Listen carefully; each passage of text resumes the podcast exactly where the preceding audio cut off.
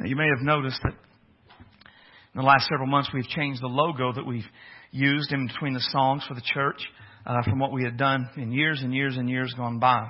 We've even got a new sign coming uh, that'll be here soon uh, to take the place of the one that was broke down outside.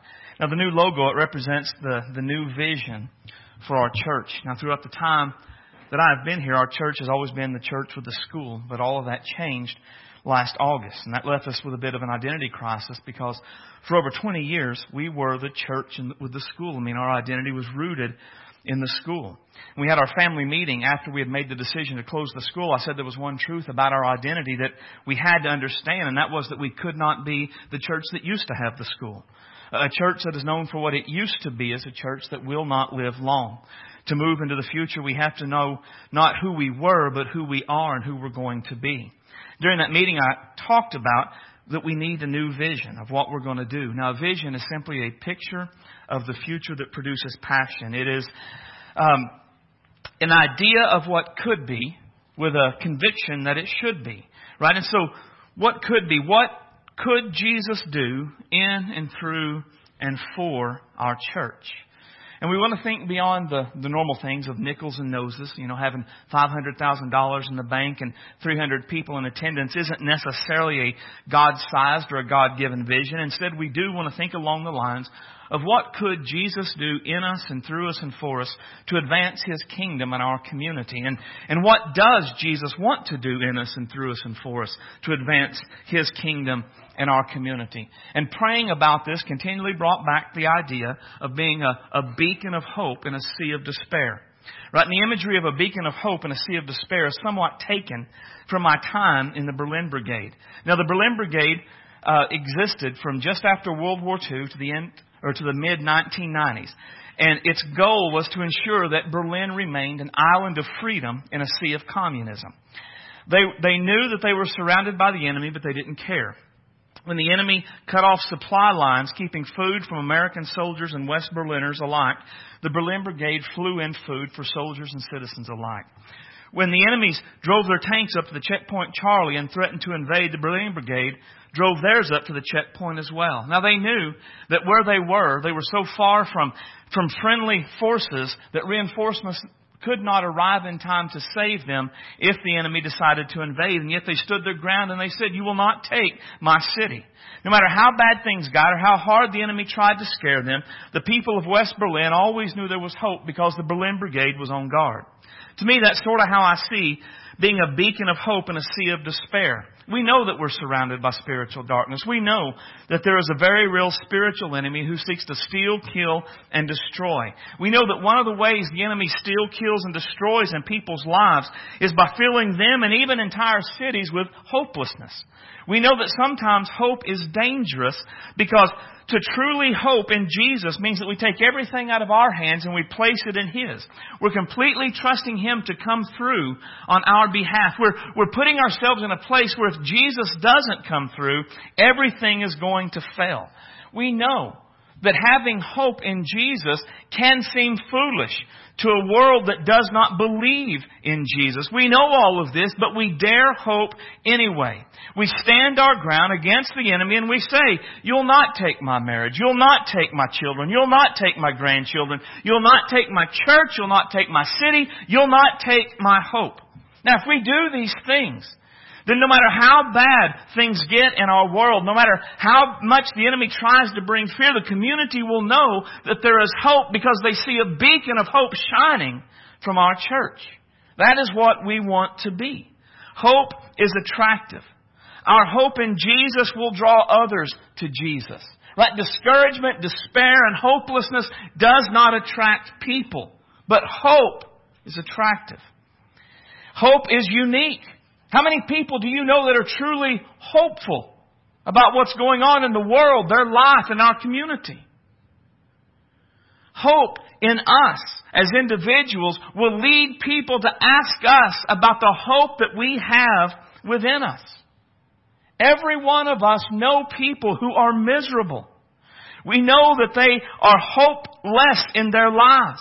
They feel that their lives can never change. They are enslaved to sin and addictions, negative emotions, and many other things. They have no idea that Jesus can set them free and they might be free indeed. People all around us need hope. And we serve a God of hope who will fill us with all joy and peace and believing so that we can abound in hope through the Holy Spirit. God intends for us to be a people of hope. God intends for His church to be a place of hope. God intends for us to be a beacon of hope in a sea of despair. Now, being a beacon of hope in a sea of despair, it will require something from us. It requires us to believe in the power of Jesus to do things in and through and for our church to make a difference in this community. It requires us to know and embrace the mission that Jesus has given His church.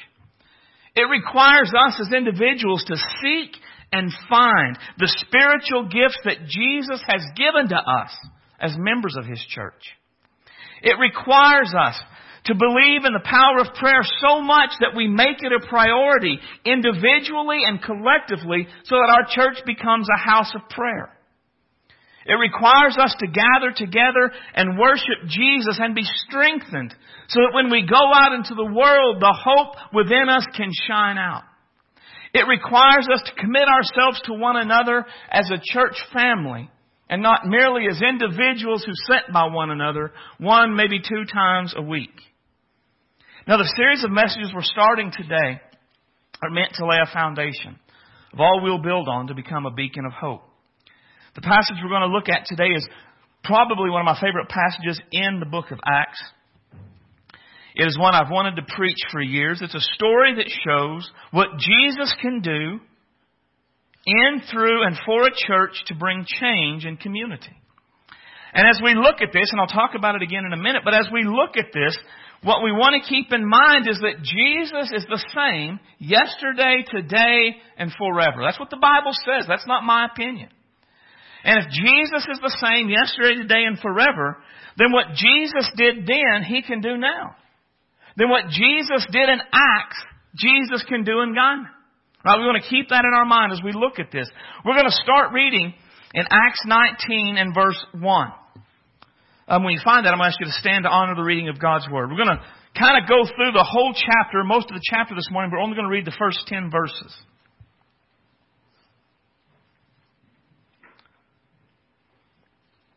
And it happened while Apollos was at Corinth that Paul, having passed through the upper regions, came to Ephesus. And finding some disciples, he said to them, Did you receive the Holy Spirit when you believed? So they said to him, We have not so, so much as heard that there is a Holy Spirit. And he said to them, Into what were you baptized? So they said, Into John's baptism. Then Paul said, John indeed baptized with a baptism of repentance, saying to the people that they should believe on him who would come after him, that is, on Christ Jesus. When they heard this, they were baptized in the name of the Lord Jesus. And when Paul had laid hands on them, the Holy Spirit came upon them, and they spoke with tongues and prophesied. Now the men who now the men were about twelve in all. And he went into the synagogue and spoke boldly for three months reasoning and persuading concerning the things of the kingdom of God. And when some were hardened and did not believe, but spoke evil of the way before the multitude, he departed from them and withdrew the disciples, reasoning daily in the school of Tyrannus. And this continued for two years, so that all who dwelt in Asia heard the word of the Lord, heard the word of the Lord Jesus, both Jews and Greeks. And the title of the message is The Power of the Church. Let's pray. Our Father, we love you today. You are great and awesome and worthy of our praise and worthy of our devotion. Father, we thank you that, Lord, you are a God of hope who fills us with all joy and peace and believing so that we can abound with hope through the power of your Holy Spirit. And Lord, we all know the need for hope in our world. We know, God, people that are hopeless. We know the, the pull to discouragement. We know, God, how easy it is to give up and settle for the status quo. But God, that's not what you've called us to be, and that's not what you've called us to do. So, Lord, today as we begin to look at this, begin to burn in our hearts the desire and the idea That our church is meant to be a beacon of hope. That we as individuals are meant to be beacons of hope as we go out into the world, God. That Lord, as we go out into a dark and a dying world, that what people would see in us is the light and the life of Jesus Christ. And they would be attracted to that. They would desire that. They would ask us about the hope that we have within us. They would come to know the hope that is found only in Jesus Christ. Heavenly Father, today I know that there is an enemy that would love to steal the good seed out of people's hearts so that it would not bear fruit. And I ask you right now, God, to block him and to cast him out and to keep him away. Let all of our hearts be good ground so that the seed could sink deep into our hearts and bring forth fruit into our lives. Let your Holy Spirit come and let Him plow up the fallow ground of our hearts where it's needed. Let Him convict us where there's need of convicting. Let Him encourage us where there's need of encouragement. Let Him strengthen us where there's need of strengthening. Let Him restore us if we've slidden back in our relationship with Jesus Christ. Oh Father, today let your Holy Spirit come and make your word living and active so that when we leave here we would know not that we had heard from a preacher, but that we had heard from the Most High God Himself. Oh Father, today fill me with your Spirit and give me clarity of thought and clarity of speech that I would not be a hindrance in any way to what you want said or what you want done. Have your way in all of our hearts. We ask this in the mighty and victorious name of Jesus Christ, our Savior. Amen. You may be seated. Now, Ephesus was a place that was filled with immorality, idolatry, and witchcraft. The Apostle Paul went there and he preached to them the gospel of Jesus Christ. In this passage, it demonstrates to us some of the amazing results of Jesus empowering his church to make a difference in their community. Right, I just want to point out some of the results before we get into the main part of the message. Right, notice in verse 17 that the name of Jesus was magnified. Right? That this became known to both Jews and Greeks dwelling in Ephesus. The fear of the Lord fell on them all, and the name of the Lord Jesus was magnified. What Paul and the church did at Ephesus made Jesus famous, but not in the way that televangelists today often make Jesus famous. Their life and their ministry demonstrated to a lost and a dying world that the Jesus Paul preached was real and he was awesome. Right, look at verse 19. Many of those who practiced magic brought their books together and burned them in the sight of all, and they counted up the value of them, and they totaled 50,000 pieces of silver. Right? These people were demonically influenced, and they were using sorcery and witchcraft. Jesus changed them. He delivered them from that to such an extent that they got rid of the books and the stuff they had, and it totaled up 50,000 pieces of silver. Now, my studying this week, I found out that a piece of silver was basically the equivalent to one day's wage. Right? So they gave up 50,000 days wages. Right? They didn't keep them for the value. They didn't resell them. They were such a, Jesus made such a change in their lives that they made a complete break from it and threw it away. Right, look at verse 20. So the, the word of the Lord grew mightily and prevailed. Right, that's a summary of all that I've already mentioned. Right, the word of the Lord grew in people's hearts and it prevailed over the immorality and the idolatry and the sorcery of the day. So what that means is, as, as the church began to, to do what they were doing and Jesus began to work through them, rather than turning to the world for the answers to the issues of life, the people of Ephesus began to turn to the word of the Lord, saying this is where the real answers are found. But my favorite result is actually found in verse 24 through 27. There was a certain man named Demetrius, a silversmith, who made silver shrines of Diana and brought no small profit to the craftsmen. In other words, he made a lot of money making silver, because remember, a silver is a day's wage, so he makes all of this out of silver. Then he calls all of the silversmiths together and people of similar occupations, and he says, Men, you know that we have our prosperity by this trade. Moreover, you see and hear that not only at Ephesus, but throughout almost all Asia, this Paul has persuaded and turned away many people saying they are not gods which are made with hands. So not only is this trade of ours falling into disrepute, but the temple of the great goddess Diana may be despised and her magnificence destroyed, whom all Asia and the world worship. So many people had been saved, and they had been so radically saved that it was beginning to affect the bottom line of the idol makers. It was beginning to affect the bottom line of the pagan temples. Idol making was big business. These men were wealthy and influential people in the community. But that was before Paul and Jesus came to town. Jesus worked so powerfully through the church that idol makers were afraid they were going to go out of business. They were afraid that pagan temples, the idea of being despised, isn't that they were just going to spit on it or graffiti it, but it would just fall into disuse, that nobody would go there. That so many people would turn to Jesus and they would be so completely transformed that they would give up their old way of life. That they would never darken the door of a temple of Diana. They would never buy an idol. They would never do anything. These people were being so radically saved that they made a clean break from their old idolatrous ways. Jesus worked through the church so powerfully that those who profited from human slavery to sin were nervous about the change that was taking place in their community. And the main idea I mentioned earlier, what Jesus did then, he does now. What Jesus did in Ephesus, he can do in Guymon.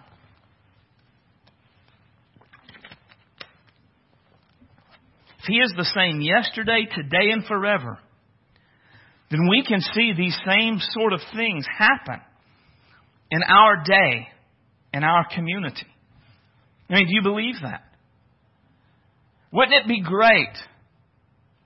Wouldn't it be great to see Jesus' name made famous, not because of a scandal, but just because he was being lifted so high that people from all over were being drawn to him? Do you, now you may not know somebody that's enslaved like to, to practice magic, but do you know people that are enslaved to sin? To something they can't seem to get out of? Wouldn't it be great? To see them set free from that. Wouldn't it be amazing to see those in our community who profit from human slavery to sin go out of business? They just not have anybody to come buy their stuff anymore. What Jesus did then, He can do now. What Jesus did in Ephesus, He can do in Guymon. Now, I don't believe that this passage gives us a 10 step method to seeing these results. But I do believe it gives us principles that if we apply them and if we live them out faithfully, it will enable our church to be a beacon of hope. So we'll quickly go through the principles. Number one, preach the gospel. Paul's focus was on preaching the gospel of Jesus Christ. We see this all throughout in verse 8. He went into the synagogue and he spoke boldly for three months, reasoning and persuading concerning the things of the kingdom of God. So for three months, he preaches the gospel. But there were some that were hardened and they didn't believe. So they caused trouble and Paul withdrew there. He went to the, the school of Tyrannus and then he began to do it all over again for two years. Right? So for three months he preached the gospel. Then he lost his meeting place and he went to found another meeting place and for the next two years he just went again preaching the gospel. This reminds me of what Paul said to the Corinthians about his time there. He said that when he was among them, he determined to know nothing except Christ and Him crucified. Paul knew that the only message that mattered, the only message that would save souls and change lives and make an eternal difference was the message of the gospel of Jesus Christ. And so he focused on what mattered. He focused on the gospel. The gospel centers on the life, death, and resurrection of Jesus. Right? And this is important. The gospel isn't about a guy named Jesus who lived and hacked off the wrong people and was tragically murdered by a repressive religious establishment. No, the gospel is about Jesus, the Son of God, who came to earth and lived a sinless life, who taught amazing things, did incredible miracles, and yet was betrayed, was beaten, and was crucified and died. And yet that wasn't a surprise. That was the point. That was the reason that he came. But he didn't stay dead. He rose from the dead. He ascended into heaven. And by doing this, he demonstrated his power over death itself, his ability to forgive sins, and really that all that he had said was true. So if we don't explain the life, the death, and the resurrection of Jesus, we haven't preached the gospel. The gospel isn't you can do better. The gospel is Jesus has done better also a part of the gospel. It is to explain the, the sin nature of man. If I'm going to explain that Jesus died and rose again, I have to explain why that happened. Why did Jesus have to die? Because all have sinned and fallen short of the glory of God. And the wages of sin is death. But people have to understand that they have sinned against a holy God. And really, they are justly condemned for that sin. If they don't understand that, they will never understand the significance of Jesus' death and resurrection. Jesus died to pay the penalty for their sins. Right? It's only when we understand our guilt that we see our need for salvation. If people do not understand that they have sinned, and that Jesus died for their sins, they do not understand the gospel. If people do not believe that Jesus died for their sin, then they do not believe the gospel. Uh, both sides have to be clearly articulated before it is the gospel. And it has to be this because the gospel is the only message that has the power to save souls, change lives, and make an eternal difference.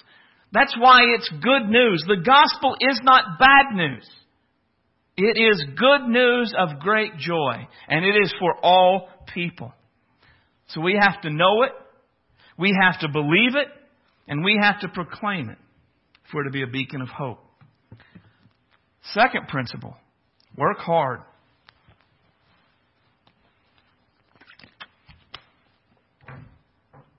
Studying verse 9 and 10 reveals more hard work than you'll see at a casual glance. For Paul's part, he was at this time what you might call an unsupported missionary, which means he had no financial support outside uh, from the outside coming in. As Free Will Baptists, when we send a missionary overseas or to a new place in, in America, we typically try to make sure they have enough funding so that all they do is focus on preaching the gospel. Paul didn't have the support. In a later meeting with the Ephesian elders, Paul would have to write to them that while he was there, he worked hard to provide for his own needs. Now, Paul's trade was that of a tent maker. And according to historical records, the way things worked at Ephesus at this time was the workday went something like this. From 7 to 11, you worked. Then from 11 to 4, there was a midday siesta. And then they went back to work from 4 to 9.30. Right? So from what we can tell, Paul's preaching at the lecture house of Tyrannus was during the siesta time. So Paul's day went like this. 7 to 11 in the morning, make tents. 11 to 4 in the afternoon, preach the gospel. 4 to 9.30 at night, make more tents. This was repeated six days a week for two years. One of my commentaries said that this was done for a total of 3,120 hours of preaching and teaching time. That's a lot of work. But it wasn't just Paul that worked during all of this time. Right? We know this for two reasons. First, Paul only preached for five hours a day because there were people who were willing to listen for five hours a day. Right? So for many in Ephesus, their day went like this. From 7 to 11, do whatever it was they did for their job. From 11 to 4 in the afternoon, go to church and listen to Paul preach about Jesus. From 4 to 9.30 at night, go back to work. Six days a week. For two years, they repeated that schedule. That's a lot of work.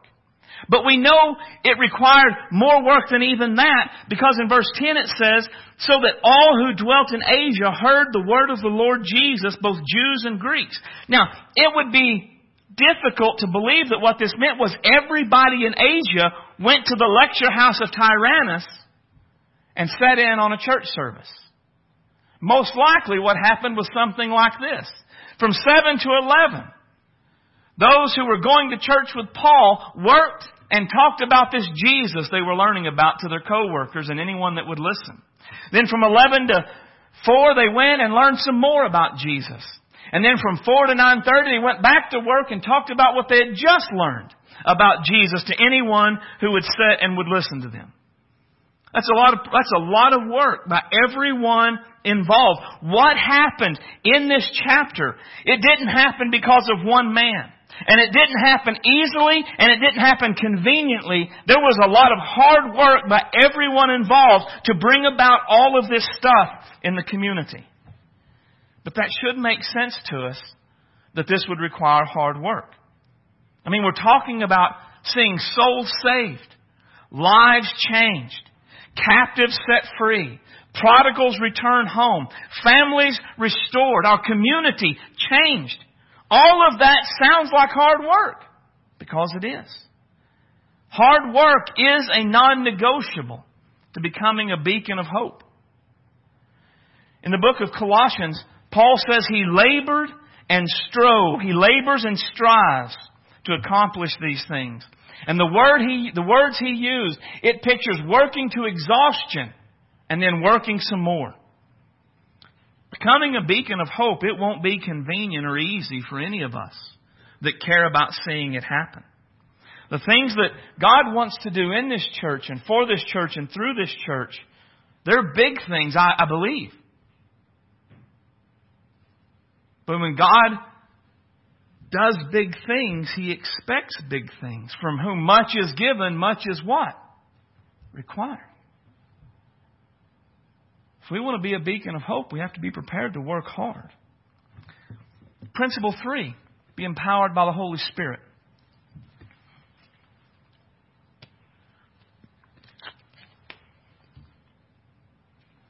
That there was preaching and there was power. Look at verse 11. Now God worked unusual miracles by the hands of Paul, so that even handkerchiefs or aprons were brought from his body to the sick and the diseases left them, and the evil spirits went out of them. That is amazing. The power of the Holy Spirit was present to ensure that everyone knew Paul was legit. That the people at Ephesus were no strangers to signs and wonders. The demonically empowered sorcerers and pagan priests of the, of the city, they could do magic tricks the works of the Holy Spirit did through Paul testified to those who saw that Paul's message was real because Paul's Jesus was real. The signs and wonders that the Holy Spirit did through Paul confirmed the message of the gospel as true.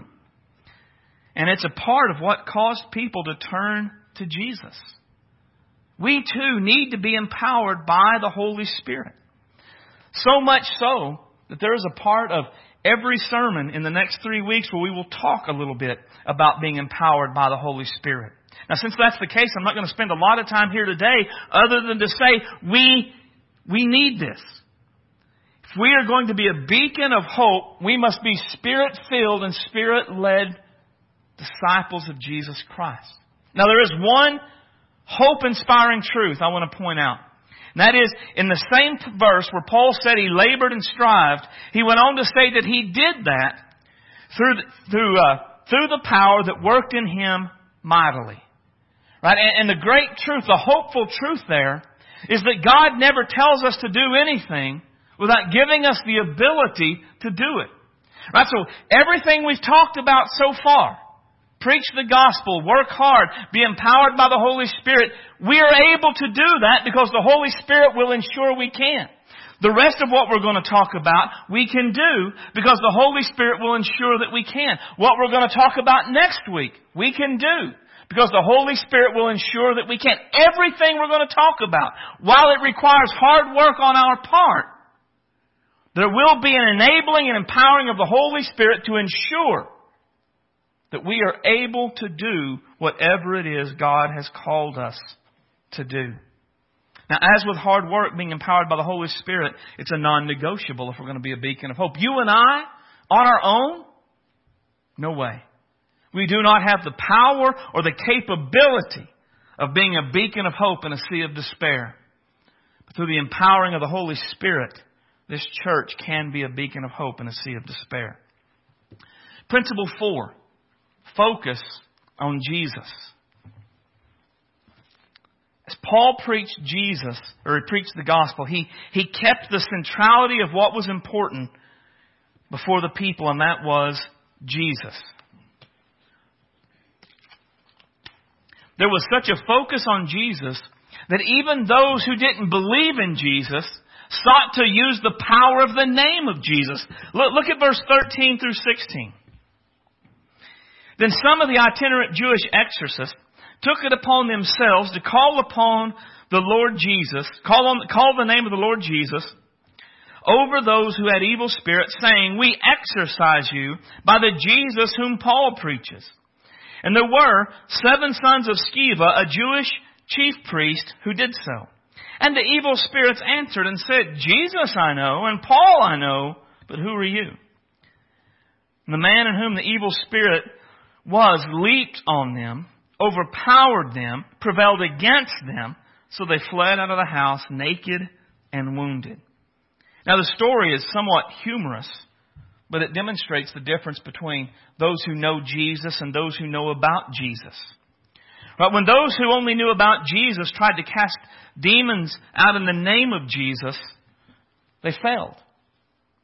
They left the house naked and bleeding. That's a high level of fail. I'm not sure you can recover from fleeing naked and bleeding from a place. But that's where they were. But they saw the power of the name of Jesus, so they tried to take it and use it for themselves. But the focus on Jesus was also seen in verse 17. This became known both to all Jews and Greeks dwelling in Ephesus, and fear fell on them all, and the name of the Lord Jesus was magnified. Now, this is interesting. When everyone heard about what happened in verses 13 through 16, they magnified the name of the Lord Jesus. That's kind of amazing to me. These, again, these are unbelievers as well as believers. Those who, who didn't believe in Jesus, they heard about the fell of the seven sons of Sceva, but they didn't go to Paul and say, gee, Paul, I guess your Jesus is kind of puny sometimes, isn't he? They didn't blame Jesus for those guys failing. They blamed those guys for failing. Paul's focus on Jesus was so intense that even those who did not believe in Jesus could tell the difference between those who knew Jesus and those who merely knew about Jesus. Now I believe part of the reason for this goes back to their familiarity with evil spirits and signs and wonders. In sorcery and the worship of the false gods, the power was in the words, in the incantation. Sorcery was about calling upon the right God at the right time, using the right words with the right inflection in your voice. Having a personal, intimate knowledge of the God wasn't important, wasn't required, wasn't anything. The incident in verse 13 through 16, it demonstrated that Jesus was different to everything they had ever known before. Jesus could not be controlled. Jesus could not be manipulated. Jesus could not be used for personal profit. The power was in Jesus himself, not in the words one used about Jesus. Paul's focus on Jesus, Paul's focus on Jesus caused them to see that there was a difference between Jesus and the false gods that they already knew about. We too must focus on Jesus. I say this often, but it bears repeating often. People need Jesus. Not our politics, not our morals, not our preferences, and not our standards. They need our Jesus. Now, this isn't to say that our politics and our morals and our preferences and standards don't flow out of our faith in Jesus. Hopefully, they all do. It's only to say that these issues are secondary. Jesus is primary. Everything else comes after that. People can get politics right, however we determine that. But if they miss Jesus, they still go to hell. People can get morality right, but if they miss Jesus, they still go to hell. People can get preferences right, but if they get if they miss Jesus, they still go to hell. If they get Jesus, well then everything else will come out in the wash eventually, given time. We cannot think that we'll become a beacon of hope through politics, morality, preferences, or standards. We only become a beacon of hope through Jesus.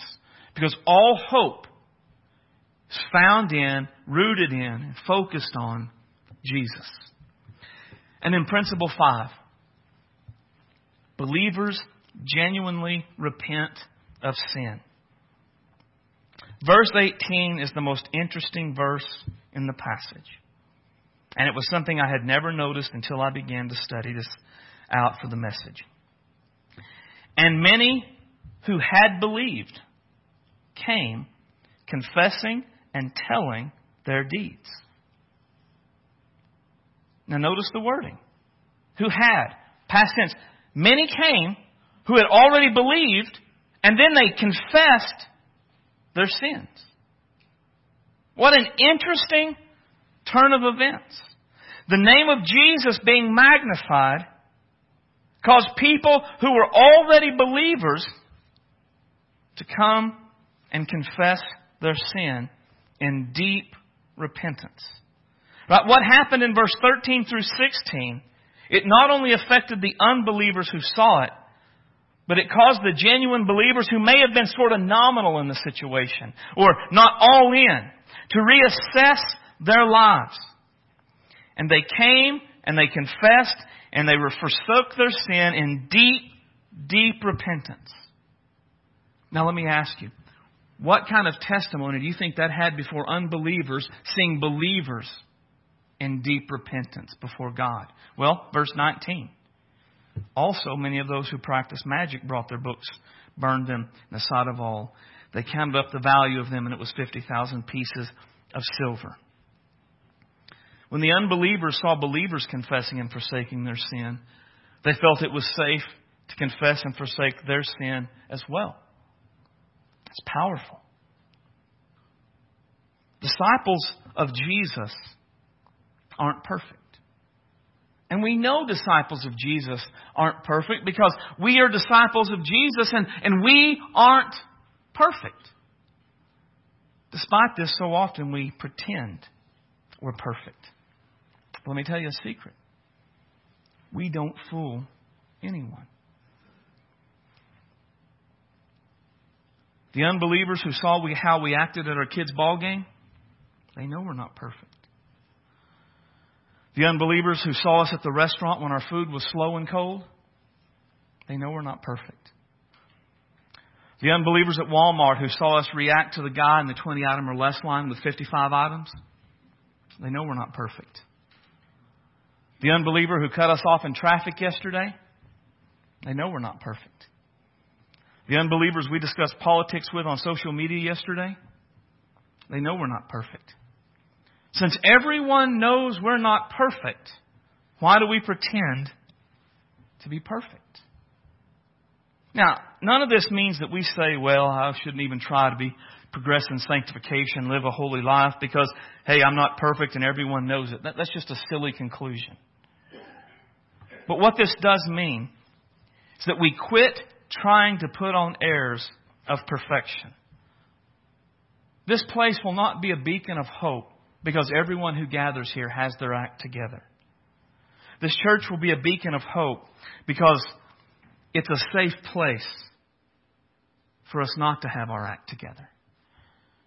This church will be a beacon of hope because when one of us falls, we gather around them to pick them up not to kick them in the gut. Sadly, The Church of Jesus Christ is often known as the army that shoots its own wounded. Have you ever seen that? That is not a beacon of hope. It's the opposite. When, as disciples, when we're open about our sin, our failures, we have deep repentance.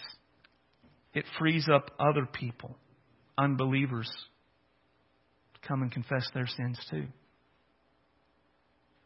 When they see someone they know is regularly following Jesus, trying their best, kneel and cry and confess their sin to the Lord, they see this is a safe place. But when they see us all stand there like, not me, I got it together, then they go, oh, well, I know you and you and you and you and you, and, and I know they don't have it all together. We must just supposed to be pretend like we got it all together, so I'll pretend too. A beacon of hope is a place that when you fall, you find the loving arms of brothers and sisters who will stand you back up instead of the accusing fingers of judges condemning you. This gives hope to those of us who wrestle with our imperfections and our failures. But it also gives hope to unbelievers watching from the outside. When they see that we don't judge and condemn one another, then maybe they can be open and honest about their sins and their failures as well. Now, what Jesus did then, he can do now. What Jesus did in Ephesus, he can do in Guymon. I believe this. I believe that my Jesus can do exceedingly abundantly above all that I could ask or imagine. Because that's what the Bible says. And because I believe this about Jesus, I believe in Jesus' church. I believe still that Jesus works in, through, and for His church to save the lost, to restore the backslider, to encourage the discouraged, to strengthen the weak, to set captives free, to restore marriages, to return the prodigals back to their families, and to give hope to the hopeless. But I not only believe this about the church universal, I believe this about our church. I believe that Jesus has worked in our church in the past to do good things, eternally significant things, life changing things. And I believe He still wants to do those sorts of things in us and through us and for us into the future. I believe what lies before us is greater than what lies behind us. I believe this church is meant to be a beacon of hope in a sea of despair. And I hope you believe it too. Because it'll take all of us to make it happen. But it can happen. Let's stand as our musicians come.